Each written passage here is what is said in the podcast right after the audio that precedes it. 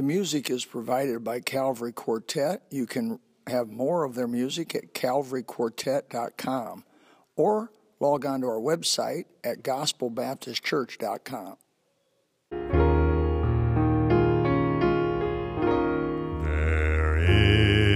An unseen hand to me that leads through ways I cannot see, while going through this world. Matthew chapter 22, verses 23 and 32, 23 to 32. We are a Bible-believing, literally in a normal way. We believe the Bible, every jot, every tittle. We believe that God's word never fails. We believe that it's forever settled in heaven. We just believe what it says. The Bible says God, in the beginning, God created heaven and earth. We don't have any doubt about it. That's what he did. Did it in 24-hour days because that's what he said. He made it with an appearance of age. I don't think Adam was a small baby when he was created. He was created as an adult. He made everything, animals and everything else, with appearance of age. And so I think he did that just to kind of fool the unbelievers, because you know they want to try to search his creation to prove he didn't do it. And there are so many twists and turns that he's put in that thing. And if they don't want to believe, he gives them plenty of ammo. I just was reading about global warming, that Oregon, one of the cities in Oregon, said that public schools have to get rid of all books that deny or question global warming. Now think about what I'm saying.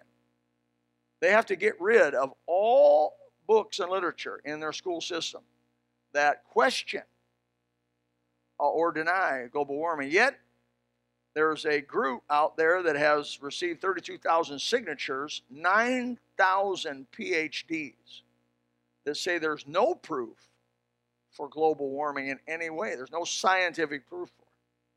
That, in fact, the carbon dioxide increase could be good for the plants and actually may do better for us.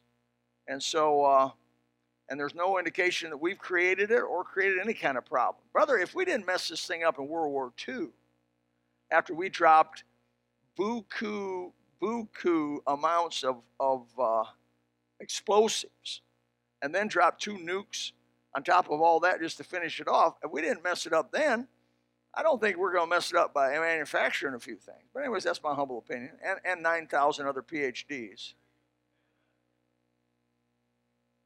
I think it's part of the insanity that's taken the world over, getting ready for the beast to call himself God and say he came from another planet or whatever he's going to do. There's going to be the lie. I don't know what the lie is. The lie could be, hey, I'm God, come from another planet. I planted you here in seed form a long time ago. I'm back here now to claim my own. And he's going to call lightning from heaven, do a bunch of miracles, and they're going to say, hey, our God. And they say that's far-fetched. Not far-fetched at all. They did it in Egypt even. They considered those people, Pharaoh and all them, to be gods manifest on earth. So anyway, let me read you Matthew chapter 22 there, and I believe there's 2 major things I want you to go away with tonight by the Holy Spirit's mercy and grace. The same day came to him Sadducees. I got to say it. Dr. Lewis at Bob Jones University in 1970 told this joke, and I'm going to tell it to you.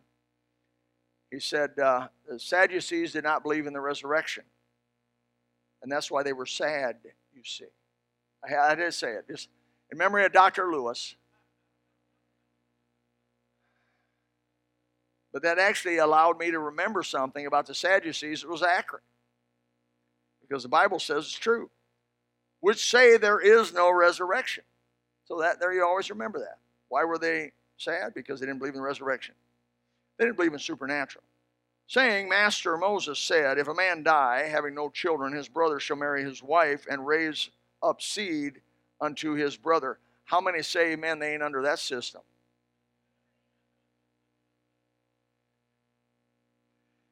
That's Deuteronomy chapters 25, 5 through 10. Now there were with us 7 brethren, and the first, which he had married a wife, deceased, have no issue, left his wife unto his brother. Likewise the second also, and the third unto the seventh. And last of all, the woman died. Therefore in the resurrection. Now remember, go back to verse 22. They don't believe in a resurrection. Therefore in the resurrection, I believe they did this kind of tongue-in-cheek. Therefore in the resurrection, whose wife shall she be of the 7? For they all had her. And Jesus answered and said unto them, I love these 3 words. Ye, that's plural, do err. Oh yeah, they did. But what did they err? 2 things. Not knowing the scriptures, number 1. Secondly, nor the power of God. For in the resurrection, and the resurrection represents supernatural, amen, doesn't it? You were dead, you live again, it's supernatural. For in the resurrection, they neither marry nor are given in marriage, but are as the angels. Now, by the way, the Sadducees didn't even believe in angels. They didn't believe in any supernatural life after death, all that other stuff. Like our liberals today. And so now he's tongue in cheek, I believe. He's saying, for in the resurrection, which you don't believe in, they neither marry nor are given in marriage, but as the angels of God. Oh, by the way, you don't believe in angels of God either, which are in heaven. As touching the resurrection, which they did not believe in, of the dead, have you not read that which was spoken unto you by God, saying, I am the God of Abraham, as present tense, amen, and the God of Isaac and the God of Jacob. God is not the God of the dead, but of the living. I'm glad for that because my mom and dad died in Christ. And God's not the dead of dead. He's not the God of dead people. He's the God of living folks. My mom and dad are as conscious tonight, more conscious than they've ever been from the time that they went over. And your relatives are the same way. And Patty, Brother Henthorne, is more conscious than we are here in this vale of tears that we live. And when the multitude heard this, they were stone-eyed or astonished at his doctrine. The Sadducees were religiously powerful at the time in their day. They were a religious group formed during the intertestamental periods. What is that? That's from the writing of really 2 Chronicles, about 435 BC to the book of Matthew, or to Jesus appearing at least. There's about 400 years, the Jews called 400 years of silence, where there was no prophecy per se, called also the intertestamental period. There was a group called the Maccabees, which ruled in Judah during that period of time, not the whole time, but some of it. And they took their name from one of David's copyists. Remember, his name was Zadok. And they claimed descent from Zadok. Their name meant, Sadducee means, righteous ones. They did not believe in life after death or any reward or punishment beyond this life. They denied the existence of angels and demons. They did not believe that God was concerned with what people did. I still hear this. I still hear it coming out of people's mouths. Rather, people were totally free under their teaching. They were politically oriented groups, supporters of the ruling power, happened to be the Romans, whether the Seleucids or the Romans. They wanted nothing to threaten their position or their wealth, so they strongly opposed Jesus. I believe we can learn from this verse 29 something tonight that may, if it hasn't already changed your life, and for most of you it has, it may. Ye do err. Ye do err. Have you ever fallen flat on your face spiritually? Have you ever made some bad decisions?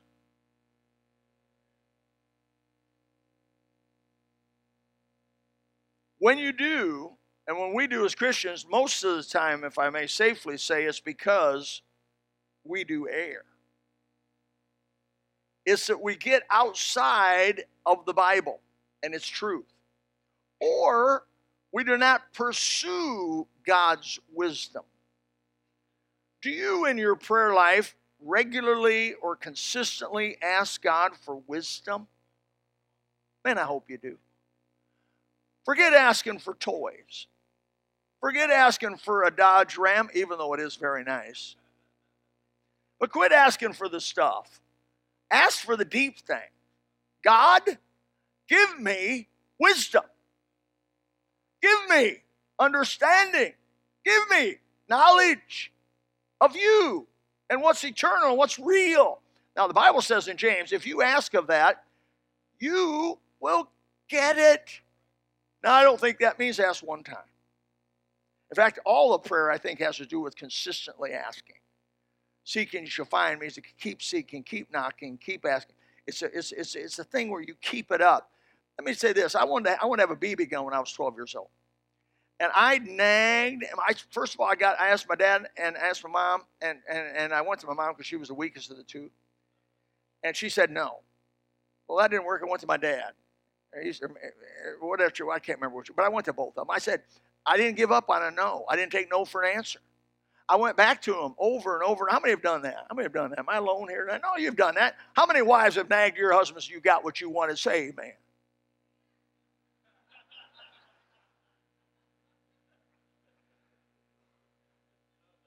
Let me say this. There's a rare time when you didn't want something, you didn't get it. I'm talking about you really wanted it. I'm not talking about casually wanting it. I'm saying you wanted it. And when you want it, that's the way you want to set yourself to have wisdom and have understanding and have knowledge. Say, God, do what Hannah said to her husband. Give it to me or I die. God will give it to you. We err many times because we simply do not know the Scripture. The Scripture is going to guide you through your decision making. When old Bill gets up here and he begs you to sign up for that Bible reading board and he begs you to read your book and he begs you to listen to the Bible, read it, listen to it, it's fine with me. Faith comes by hearing. Hearing by the Word of God. Alexander Scorby, read it to you. I'm good with that. But go through. Why? You can't survive the way God wants you to survive without knowing the Scriptures. You've got to know the Scriptures. Well, I read it one time, preacher. Well, now I'm going to give you. You may have a mind like Dr. Crabb. His daughter told me he has a very good mind. I believe he does. I believe he knows some fancy words. He knows these big fancy words, and I don't know how he remembers all them. But God's given him a good memory. But you read your Bible regularly, brother? Amen. You got to read your Bible. You got to keep after it. Amen. Doctors, every doctor and profession, Department of Professional Regulation, requires everybody with a profession to do continuing education. If you want to keep your license, Tom, been a veterinarian forever, yet, and he probably knows all there is to know about veterinarian and animals, yet they make him go back and take courses. Why? Because we tend to forget. Real estate folks, he's got to go back for 30 hours a year, 40 hours, used to be more. And they got to go back. If they think buying a house that he must know what he ought to be up to date on buying a house, and they think Dr. Crabb ought to be up to date on the human body and what's going on, and they think Dr. Tom ought to be up to date on the animal, how much more you and me when it comes to making life-changing decisions for Christ? All I'm ever asking you is do some continuing education. Keep at it. You did err. You didn't err not knowing the Scriptures. They just didn't know it. I think of John the Baptist when they questioned about John. You know, John's disciples came to Jesus. Are you the one? Jesus didn't give them a straight out answer. He says, you stay with me a while. He healed the sick and he did some miracles before him and everything. Now he says, go tell John what you saw. Now if John hadn't known the Scriptures, he'd have missed the Christ. But John happened to know. Isaiah chapter 61, 1. 2 and 3, and what those men related that they saw Jesus do was in compliance to what the Messiah was going to do in Isaiah 61, 1, 2, and 3. And they said, he's the one. He's the one. The scriptures allow you and I to see the difference between light and darkness. There's groups of people out there, large numbers of people out there tonight that think homosexuality is okay. They think it's just an alternate lifestyle. That means it's just a choice. But because you know the scriptures and you know what God thinks about it, you know that the Bible says it's an abomination to God.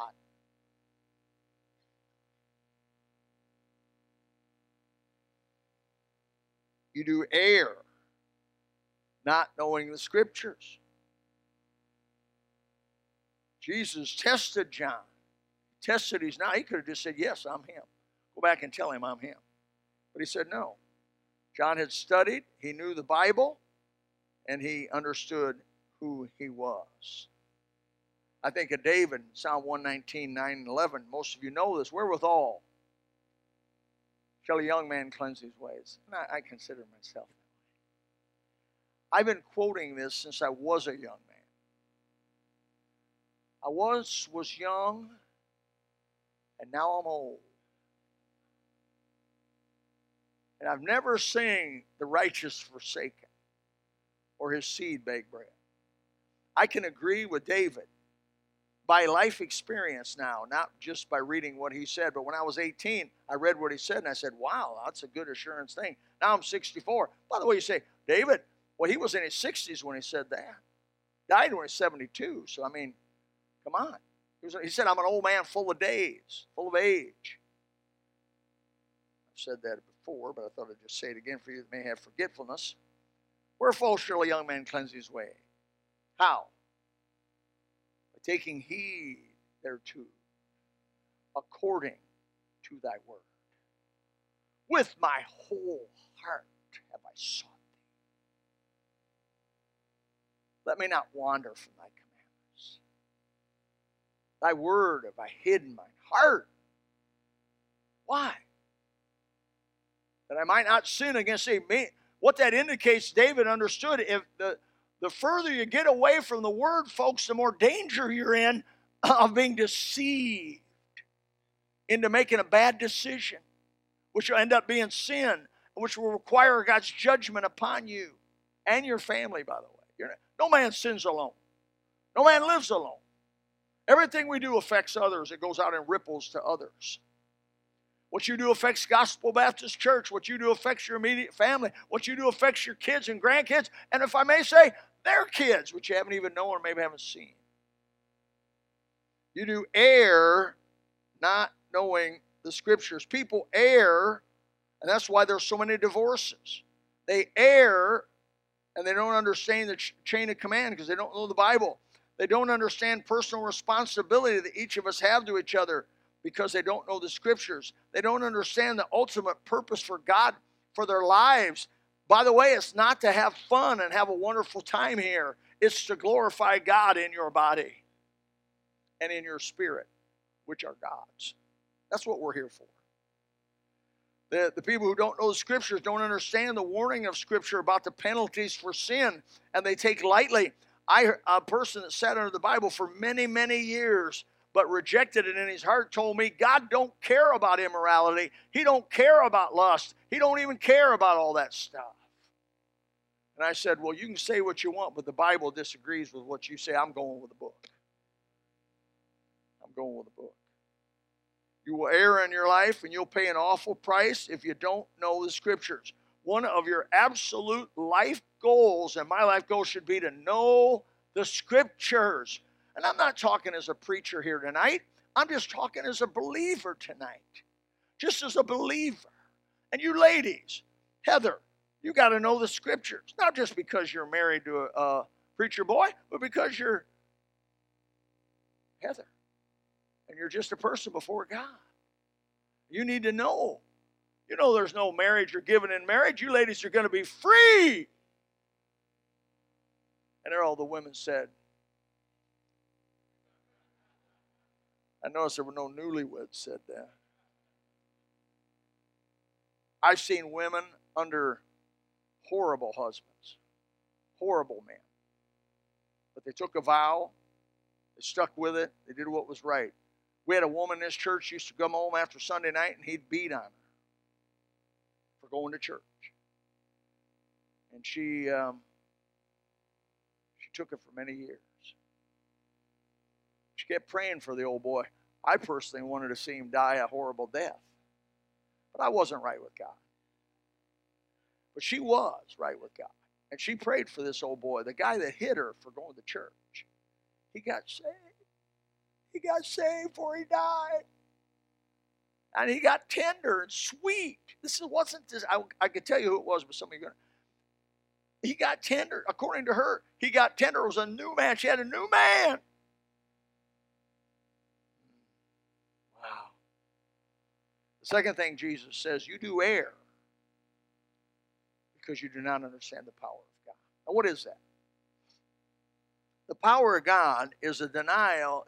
What they did is denied the supernatural. They didn't believe in the resurrection, didn't believe in angels, didn't believe in demons, didn't believe anything after death. They simply denied the supernatural. Now, for years, I've met people who deny. They'll say they believe the Bible, but you say, do you believe Jonah was swallowed by a large fish or whale, whatever you want to say? And they'll say, well, now preach. Now, you say that Jesus fed 15,000 at one time. Now preach. Those been exaggerated through the years. You know how stories get passed down. I'm saying, or you'll say, do you believe Jesus was honestly, physically, visibly raised from the dead? And they'll go, you know, he could have just, you know, you can get in a comatose situation and your heart slows down, your breath slows down. And I think maybe he just swooned. That doesn't say much for the Roman soldier who put the spear in his side, who his craft was to kill people. They killed Jesus. They knew he was dead. He bled all his blood out. But they didn't believe in the supernatural, and there is a massive amount of people who say they believe the Bible. And if I may say, they actually know it. I've talked to liberal professors. Liberal preachers that knew the scriptures. I've talked to folks who had a knowledge of the Bible and what it said, but didn't believe in the power of God. They didn't believe that he was who he said, who that book says he is, with the power he says that he has. God has the power to take care of you. Matthew 6:30, wherefore, if God so clothe the grass of the field, which is today is, and tomorrow is cast into the oven, shall he not much more clothe you, O ye of little faith? God can take care. If you believe in the scriptures but don't believe in the power of God, that's not going to do you much good. You're still going to bite your fingernails and you say, well, he said good things, but can he do them? You know, Jesus came to his home town of Nazareth, and here he had been healing people left and right. The Bible says he healed whole cities of everybody that was sick. He had done miracles that were indisputable, absolutely indisputable. But he came into Nazareth and they said, we know his mom and dad. We know his brothers and sisters, which means Mary actually had babies after Jesus. And she was no longer a virgin after Jesus. Joseph, by God's grace and his mercy, took her as his wife after that. And consummated it, and did not make her less of a person. She always was corruptible. She always was a sin nature. She never was perfect. The Bible never says any of that.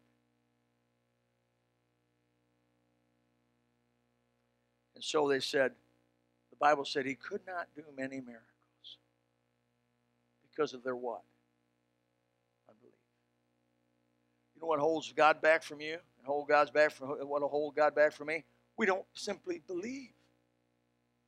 Let me say this. For many years, since I've been 18 years old, I've had a burden to pass tracts out. I started passing This Was Your Life Chick tracts out in 1969. Been passing tracts out since 1969 through today. This has the Bible on it, the plan of salvation. I believe in the power of God. I believe that this little tract with the gospel on it can be down on the ground and somebody can come by under the leading of the Holy Spirit and they can pick it up and they can be under conviction of sin and read this without me and be saved. How much better can they be saved with me? So if people can be saved without another human being, and I've talked to them, their testimonies have been clear, they got saved by picking track up and reading it. If they can be saved without me, how much better will it be if I'm there and telling them about Jesus? And so I'm encouraged to give the gospel out, going to the world and preach the gospel to every creature, red or yellow, black or white. I'm encouraged to do it. If nobody gets saved, never one person gets saved in my whole lifetime that I ever know about. How many are going to come up to me in heaven and maybe God will let this happen, maybe won't, don't have to, and maybe say, Brother Bill, you left a track in that gas pump. Oh, I've left a lot of them in gas pumps, brother. You left a track over here and I had to get it out, and I was getting ready to kill myself or getting ready to jump off a bridge, getting ready to kill my wife.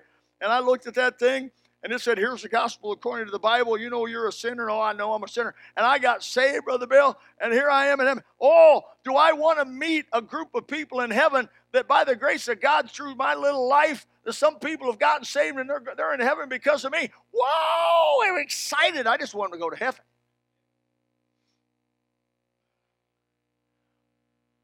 Why? I believe in the power of God.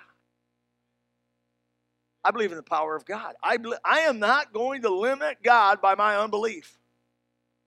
But Nazareth did.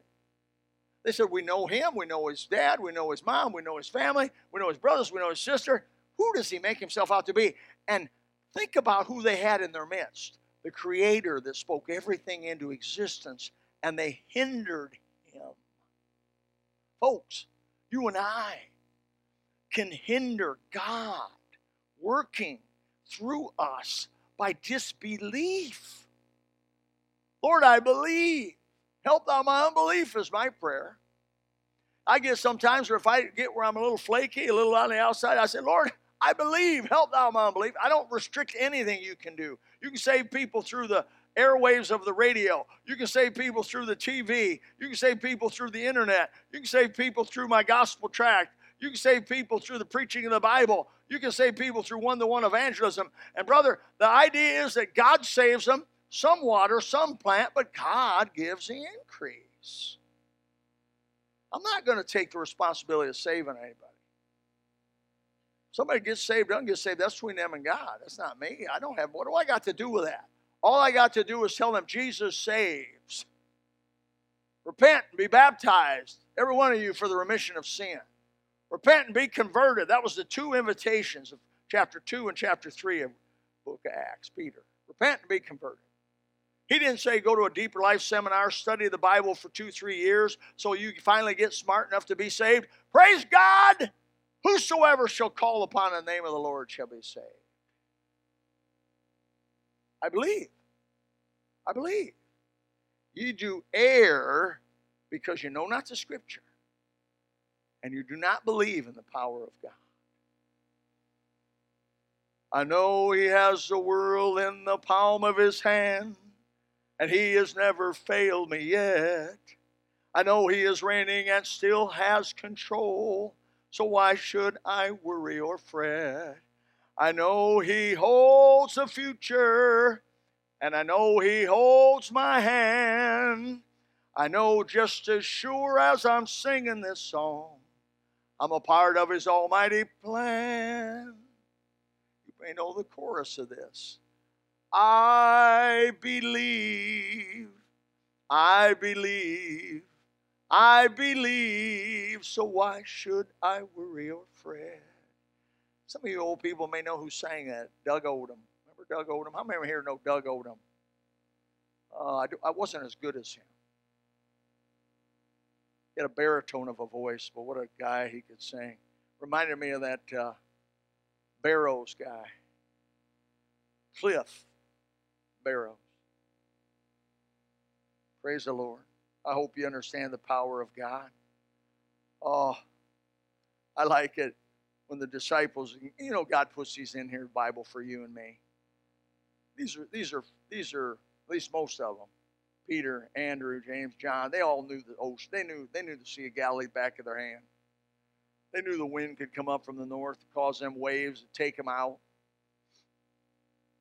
Recently, they found Peter's boat, but not Peter himself, but they found a boat like Peter, in a first century boat. It was in the mud. The lake went low. Some of you have been over there. You've seen it. I've touched it. It is actually a first century boat, probably the size and shape and everything they used to fish. And Jesus actually, he may even have preached out of that boat. I don't know. But they've completely preserved it. It's beautiful. If you ever get over there, Sea of Galilee, to look at it. Not real big. Now I think about Jesus going out there in the wind and the waves. He goes to sleep. Wind and the waves come, and they begin to swamp. And they say, and now the always knew when they were dying.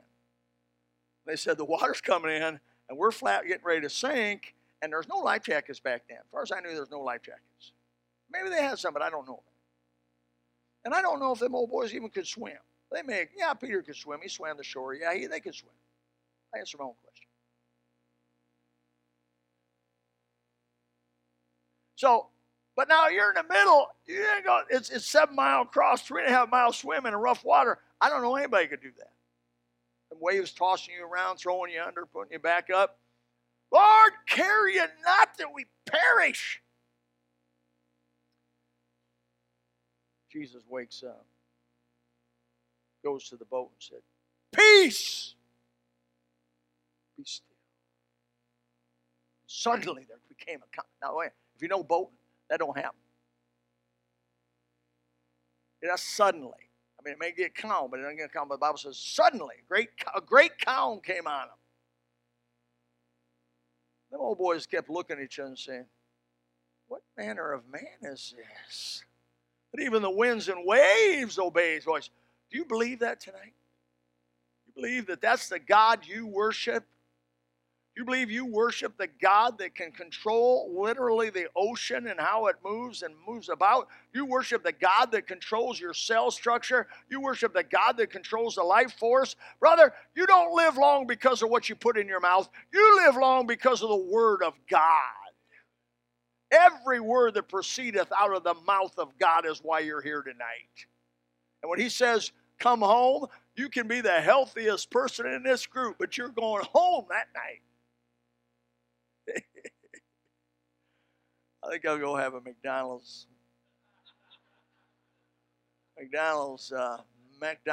double. Give me a double everything. Double size, super size me. I want another McDonald's. You say, Brother Bill, you're foolish. No, I'm not. George Burns smoked a cigar 2 or 3, 4 every day, drank whiskey every day, lived to 99 years old.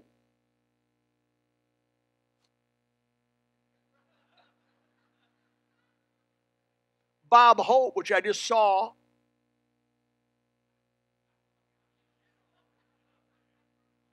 just seeing if you're awake. Brother Morris took me to Palm Springs, one of the fanciest high-buck places out there in Southern California. Bob Hope's house is up on top of a hill. We went down the road, and there was Bob Hope's house up there. Bob Hope lived to 100 years old. He was a cussing, foul-mouthed individual. Was not in any way godly. He did good for our troops. I love all that, but I'm going to tell you, when it comes to God, he was not saved, man. What goes into a man's mouth don't save you. It's by every word that proceedeth out of the mouth of God. God says you're going to live, you're going to live. Amen. I know that you can be foolish about all that. Jump on a motorcycle, go 500 miles an hour, and you won't make it. But then again, you may. I think old Cronin up there, 78 years old, on a motorcycle with his wife on the back. Amazing. How God keeps you alive in spite of yourself, really. In spite of yourself. Folks, don't be ignorant of the Scriptures. If you don't get anything out of this, don't be ignorant of the Scriptures. Make knowing the Scriptures a number one priority in your life. Number one. Then secondly, simply believe that God's got power. And that with Him, with God, nothing is impossible. Hasn't He written in this book so many scenarios that nothing's really impossible? Nothing's impossible. God can do it. and will do it if it's according to his grace and his mercy. Father, help us tonight. Help us to understand the importance of knowing the Bible. I know the devil himself and the demons from hell in this room will do everything they can possibly do to undo what I've said tonight, because Jesus said it first.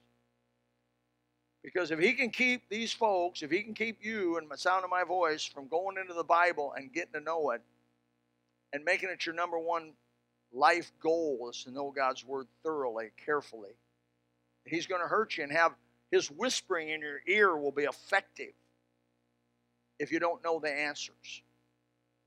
The second thing is, even if you know it and you don't believe in his power, you don't believe in the supernatural, you don't believe that he can do anything, then it's going to also hinder you. He tells these old Sadducees, you don't have a clue because you don't believe in the scriptures and you don't believe in the power of God either. Help us, Father, to believe. Help our unbelief. Forgive us where we've tried to explain it away, where we've tried to gut the scriptures from the supernatural. But help us just to believe it as you wrote it and simply lay it down. And Father, we pray that the Spirit of God would come through this body of believers, and through the internet, through where this goes, and help people believe. In Jesus' name, amen. You come. If you would like to know more about Jesus and the subject preached on, please contact us at gospel@mygbcs.com or call us at 239-947-1285. God bless.